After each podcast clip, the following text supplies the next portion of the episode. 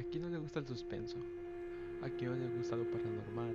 Esa sensación al ver que algo no cuadra en esta vida, en este mundo.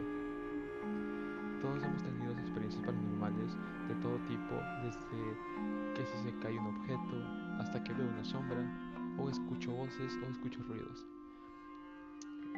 Semana a semana les traeré eh, entrevistas, audios, historias de personas pasaron este tipo de cosas.